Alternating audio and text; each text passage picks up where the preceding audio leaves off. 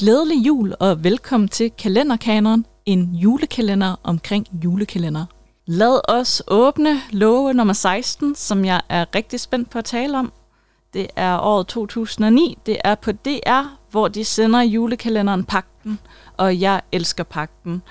Uh, øh, vi snakkede tilbage i afsnittet omkring Absalons hemmelighed om manuskriptforfatter Maja Ildsø, som øh, var hende, der skrev øh, Absalons hemmelighed og kom med det her toneskift med nogle lidt mørkere, mere spændende julekalender til de lidt ældre børn, og det er så simpelthen Maja Ildsø, der også skrev Pakten.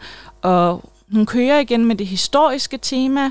Her er baggrundshistorien omkring Grundtvig, øh, tilbage for 100 år siden, men til gengæld så handler handlingen omkring Malte, der bliver mobbet på sin skole, men har evnen til at se næsten lytte.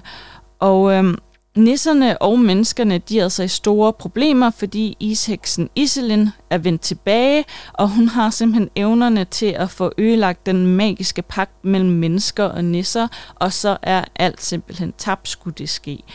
Og jeg elsker den her julekalender. Det er en øh, kalender for de voksne børn, og der kom en del advarsler om, at den her julekalender faktisk var ret skræmmende, og den fik også en del kritik for nogle af de scener, de havde med, at den simpelthen ikke var så børnevenlig.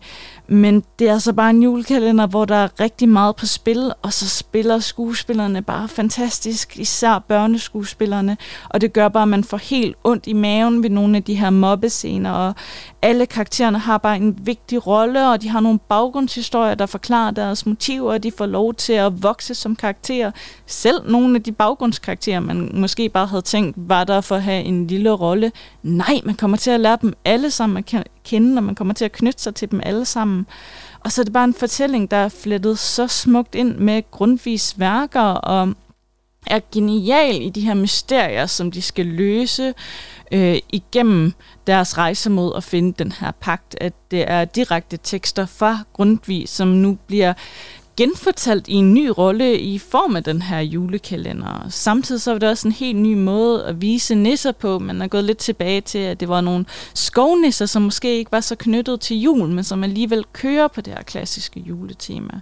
Og det er altså bare en julekalender, som jeg ser igen og igen, fordi den selv kan gribe mig med, øh, hvor spændende den faktisk er. Og jeg vil sige, hvis folk har glemt den her julekalender, så skulle de tage at gense og nyde, hvor velskrevet og hvor flot spillet den er af skuespillerne i den. Tak for denne gang, og glædelig jul.